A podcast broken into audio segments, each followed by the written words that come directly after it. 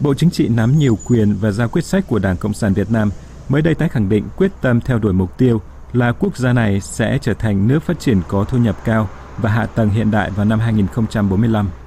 Cổng thông tin điện tử của Chính phủ Việt Nam cho hay hôm 26 rằng, Bộ Chính trị ban hành một kết luận trước đó 3 ngày về tiếp tục thực hiện một nghị quyết có từ năm 2012 của Ban chấp hành Trung ương Đảng về xây dựng, hạ tầng nhằm đưa Việt Nam cơ bản trở thành nước công nghiệp theo hướng hiện đại. Và bản này không nêu các tiêu chí cụ thể mà Việt Nam cần đạt được để trở thành nước phát triển thu nhập cao.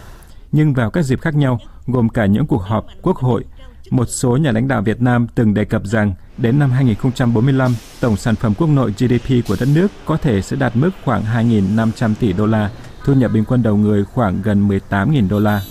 Hồi tháng 2 năm 2021, khi Đảng Cộng sản họp xong Đại hội 13 và cũng nhắc lại mục tiêu cho năm 2045, hai tiến sĩ Lê Đăng Doanh và Nguyễn Quang A, những người am hiểu kinh tế và chính trị Việt Nam, bình luận với VOA rằng mục tiêu của Đảng không phải là không khả thi nhưng đòi hỏi nỗ lực rất lớn của nhà nước với những chính sách phù hợp.